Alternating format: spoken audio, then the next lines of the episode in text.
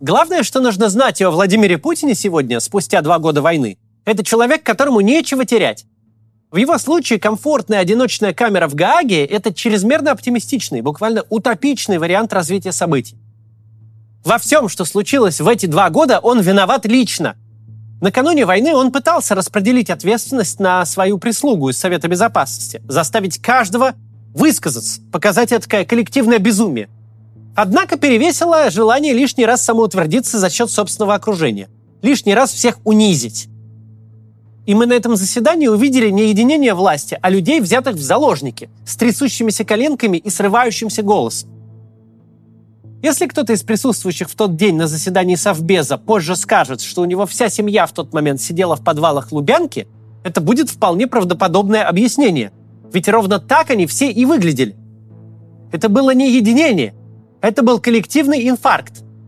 Путин все свое правление успешно увиливал от ответственности, исчезая на время катастроф и кризисов. Он всегда держался в таком слегка шизофреничном ключе. С одной стороны, все понимают, что только он принимает решения, но с другой, если Госдума принимает идиотский закон, то все говорят, Госдума запретила, а не президент запретил. Если проводится непопулярная реформа, ее проводит правительство. А уж если что-то где-то горит или взрывается, если массово гибнут люди, то Путина как бы и вовсе нет. Не предполагалось, что эта война обернется катастрофой. Путину не было видно на горизонте никаких десятков тысяч смертей, никакой мобилизации, никаких мятежных зэков, идущих на Москву. На горизонте маячил крымский триумф, возведенный в десятую степень. Не делить же лавры с каким-то Колокольцевым или Бастрыкиным. Но получилось то, что получилось. И Путин прекрасно понимает, что он теперь единственный крайний. Он явно не имеет иллюзий относительно личных качеств своих вассалов – Случись что, эти сдадут его сразу. У каждого найдется своя железная аргументация. Кто-то просто выполнял приказ, кто-то боялся, кого-то вынудили, кому-то угрожали. У каждого есть вариант маневра задним ходом, кроме самого Путина. Если Путин остается у власти, система может существовать только в одном состоянии, в режиме выживания. И этот режим сильно отличается от того, что было раньше. Та система, к которой мы привыкли, была много чем занята. Борьбой за активы, личным обогащением участников, запудриванием мозгов всем подряд. Она ни от кого не ждала какой-то особой любви и преданности. Вполне было понятно, что в ней хватает людей, которые живут с фигой в кармане и с радостью бы занимали свой пост в нормальной системе. Что такие люди есть не только среди звезд, знаменитостей и лидеров мнений, но и среди олигархов, министров и всего высшего чиновничества. Для системы было важно, чтобы эти люди выполняли свои функции. Чтобы Иван Ургант вел рейтинговую передачу на Первом канале. Ведь если первый будет целиком состоять из программы «Время покажет», то кто его будет смотреть? Точно так же опытные бюрократы должны были заниматься своей бюрократией. Держать макроэкономическую стабильность и обеспечивать нормальное госуправление.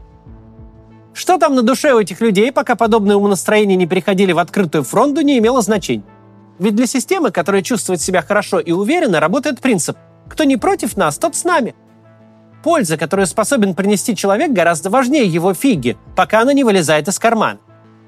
Не так уж важно, что актер говорил в интервью Дудю, пока сериал с его участием приносит стримингу «Газпрома» хороший день. Но режим выживания – это совсем другое дело. Это процесс не политический, а биологический – Каждый человек и каждое явление в таком состоянии рассматриваются не с точки зрения какой-то абстрактной пользы. Теперь они все потенциальная угроза. Путин уже ничего не сможет достичь. Он так и так уедет из кресла ногами вперед. Вопрос только в том, случится это по воле природы или руками тех, кто природе решит помочь. Долгие годы Алексей Навальный оставался в живых и на свободе. И не просто так. Он был для системы крайне важным актором – Мало ли что пойдет не так. В какой-то момент ситуация может выйти из-под контроля, а трон выскользнуть из-под привычного седока.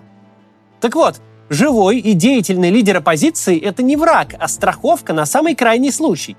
Это человек, с которым в этом самом крайнем случае можно искать компромиссы, договариваться. Причем не о выборе столба, на котором тебя повесят, а о мягком транзите власти. На этот крайний случай тебе нужен человек с собственной репутацией, человек авторитетный среди тех, кто тебя ненавидит. Но он тебе нужен только до тех пор, пока ты не сжег мосты. пока не развязал крупнейшую за 80 лет войну в Европе, пока на тебе не висит орден Международного уголовного суда, пока лидеры западного мира, пусть через силу, но ведут с тобой переговоры, они обходят за версту как прокаженных. Но вот все мосты сожжены. И в этой ситуации угрозой становится не только лидер оппозиции. Теперь угрозой считается каждый, в чьей верности по необъяснимой логике возникают сомнения. Явные враги либо уничтожены, либо посажены, либо физически труднодоступны. И теперь в самой большой опасности оказываются те, кто на виду, либо громко о себе заявляют, либо просто находятся близко к Путину.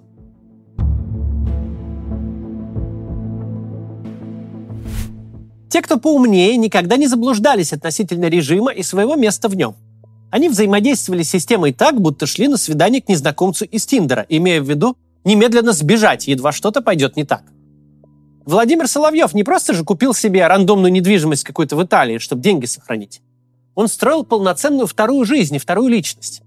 В России он работает пропагандистом. Угрожает НАТО, в частности, и Западу в целом. Заходится в кровожадных истериках. Но если жвалы этого режима начнут щелкать рядом с шеей самого Соловьева, то тому нужно только добежать до аэропорта, и российский пропагандист навсегда умрет. Жизнь продолжит сеньор Соловьев, у которого полный набор европейских документов, чьи родители, дети и внуки расселены по соседству. Он уже 15 лет постоянно ездит в деревушку на озере Кома. Он для всех там уважаемый сосед, а не стрёмный хмырь из России, перебежавший с мешком денег, когда припекло. План не сработал, жадность фрая разгубила. Соловьев заигрался и не успел эвакуироваться. Но это не отменяет намерения. Те, кто сумел выбиться в люди при путинском режиме, придерживались простых правил. Ни во что не верить, всегда держать нос по ветру, а главное – иметь запасной выход в рабочем состоянии. И понимать, что ты тут не за идею, а тупо ради бабла. Имея дело с убийцами, можно заработать много денег. Но стоит помнить, что для убийц нет своих. Сегодня ты свой, а завтра легко обернешься врагом. С этим режимом можно работать только вахтовым методом, чтобы одна нога здесь, а другая там, где тебя не достанут. В нем преуспевают и выживают только психопаты, не способные испытывать настоящие эмоции. Только так можно с одинаковым рвением отстаивать и ту версию, которая была с утра, и полностью противоположную, пришедшую к обеду. Медийная обслуга режима всю дорогу состояла из подобных личностей. Те, кто во что-то верил, кто был обременен принципами или, хуже того, не понимал, с кем имеет дело, эти люди в процессе естественного отбора исчезали из эфира и из печати. Но с началом войны оказалось, что вот такое лобовое вранье, бесконечная череда версий, вопли об оккупации Варшавы и походе на Вашингтон, тогда как в реальности большим событием становится захват Авдеевки, все это просто не работает. Слишком многие на своей шкуре узнали, что такое российское государство и его армия. С ними бесполезно говорить лозунгами. Они не хотят слушать изолгавшихся миллионеров, 20 лет не вылезающих из телевизора. Им нужны люди, похожих на них самих. На этом и родился феномен военкоров. Пропаганда, предназначенная для мирного времени, не справилась с войной, и пустующую нишу заняли телеграм-каналы. Да, админы этих каналов журфаков не кончали. Огромные зарплаты за словоблудие по телевизору не получали, а многие и вовсе за всю жизнь не писали ничего длиннее смс -ки. Зато среди них можно было найти тех, кто действительно верил в то, что пишет. Они были искренними. Они говорили с провоенной публикой на ее языке, а не перепечатывали кремлевскую методичку. Они не фантазировали о взятии Парижа, но говорили о дефиците снарядов, об отвратительных условиях на фронте, об идиотизме генералов. В их мире не было постоянных побед. Там были кровь и ужас. На этом Z-Telegram обрел неадекватную и стремительную популярность. Все эти военкоры, новые лица в индустрии пропаганды вполне искренне решили, что им кто-то включил режим свободы слова. Что раз государство ведет войну и собирается ее выиграть, значит им выдали лицензию на правду. Что можно мочить генералов и чиновников, ведь те обманывают президента. Что нужно вскрывать проблемы на фронте и в тылу, разоблачать вранье и несправедливость. Ведь не понимая реального положения дел войну не выиграть. Какое-то время ретивы из Z-Telegram то ли не замечали, то ли не считали угрозой. Судя по всему, продолжалось это до того момента, как два главных спикера этого движения, Пригожин и Гиркин, стали слишком явно выходить из-под контроля. Тогда те, кто пишет о дефиците бронежилетов, жалуются на самоубийственные мясные штурмы и клянет армейских генералов, на чем свет стоит, утратили статус каких-то брехунов из интернета. Начальство вдруг осознало, они представляют вооруженных людей и являются реальной угрозой. В воюющей армии разлито достаточно вполне обоснованного недовольства. Это недовольство явно ждет своего лидера, выразителя насущных проблем и страданий. Если же ты обращаешься с армией как с расходным материалом, а с людьми как со скотом, никакая обратная связь от них тебе даром не нужна. Государство вдруг вспомнило, что война для него не самоцель, что единственная его цель – сохранение власти любой ценой. А эти в доме повешенного постоянно толдычат о веревке. Напоминают, что война новейшим высокоточным оружием против всего НАТО вылилась в кровавый захват хутора танками 40-х годов. Такая критика препятствует задаче сохранения власти.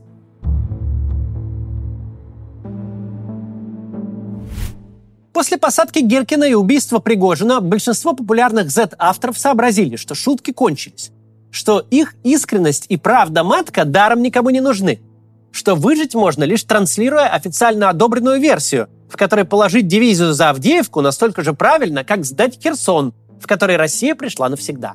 Самое опасное для пропагандиста – это рефлексия. Самое опасное – задумываться над тем, что ты транслируешь, а уж тем более в это искренне верить. В любой момент государство может решить, как оно уже делало в 15 и 16 годах, что никакой войны нет и не было. А кто будет возражать, тот разделит судьбу чрезмерно памятливых героев Донбасса. С тех пор популярные военкоры один за другим стали переходить в режим рерайта официальных релизов Минобороны. О проблемах, если упоминают, то представляют их как отдельные нарушения на местах. Но были и те, кто не успокоился, и вот по ним уже открыли огонь из всех стволов – Соловьев теперь говорит о ретивых зетниках теми же словами, какие недавно применял к оппозиции. Он недвусмысленно дает понять, они враги, и они подлежат уничтожению. Любое невосторженное мнение о положении дел на фронте теперь официально объявлено происками могущественного ЦИПСО, работая на противоположную сторону. Не женат, детей не имеет. Военкор Марат Забирч Хайрулин. Родился 11 ноября 69 года в городе Степаногорске, Казахская ССР. Работал в газетах «Советская Башкирия», «Новая газета», «Новая версия». Работал журналистом на канале ТВ-6. Еще вопросы задать надо? А может, ты засланный? Вот новые газеты, это интересно, как твоя биография оказалась. Может, ты вообще не случайный? И это не просто сотрясание воздуха. Эти слова имеют реальные последствия. Андрей Морозов, популярный Z-военкор, писавший под псевдонимом Мурс, на днях покончил с собой, попав под организованный наезд Соловьевской сетки. Можно не испытывать никакого сожаления относительно человека, который поклонялся смерти, пропагандировал ее и в конечном итоге с ней встретился. Но важно, что он, как и другие Z-блогеры, чувствовал себя своим. Да, у него были разногласия с системой, он ее критиковал, но не для того, чтобы разрушить или изменить, а только чтобы она воевала лучше. Вроде бы никогда раньше система не была против критики справа, претензий, что она недостаточно усердно сажает и убивает. Однако ж вот. Своими себя чувствовали и гости вечеринки Анастасии Евлеевой. Филипп Киркоров и Лолита Милявская тоже жили в мире, где они на особом положении где в определенный момент нужно поддержать пенсионную реформу, порекламировать переписывание Конституции и спеть в Крыму. Но в остальном государство их жизнью не интересуется и не присматривается, какие части тела и при каких обстоятельствах они оголяют. Проблема заключается в том, что если система запустила какой-то механизм, в данном случае самозащиты и поиска врагов, то она не может взять и остановиться, когда враги закончились. Стукачи, преуспевшие в публичных доносах, следователи по политическим делам, кидлеры из ФСБ с новичком наперевес. Все эти люди не скажут в один момент Фух, ну все, дело сделано. Всех врагов мы убили, поляну зачистили, население у нас ходит строем. Пойдем-ка займемся своими прямыми обязанностями. Сторожить пятерочку в Выхин. Нет, продавцы угроз будут торговать угрозами и втюхивать от них защиту тем больше, чем сильнее страх и паранойя у покупателей. А покупатели, сидящие в Кремле, сейчас очень пугливые, что мы обсудили в начале. Когда заканчиваются чужие, всегда возникают куда более страшная угроза. Предатели среди своих. Мы видим, что по своим начали работать, даже толком не дождавшись выборов. Что будет после выборов, когда уже не надо будет показывать никакого предвыборного единства, гадать особо не приходится. Можно только обратиться к тем, кто ведет Путина на новый срок, и к тем, кто этому способствует или не препятствует.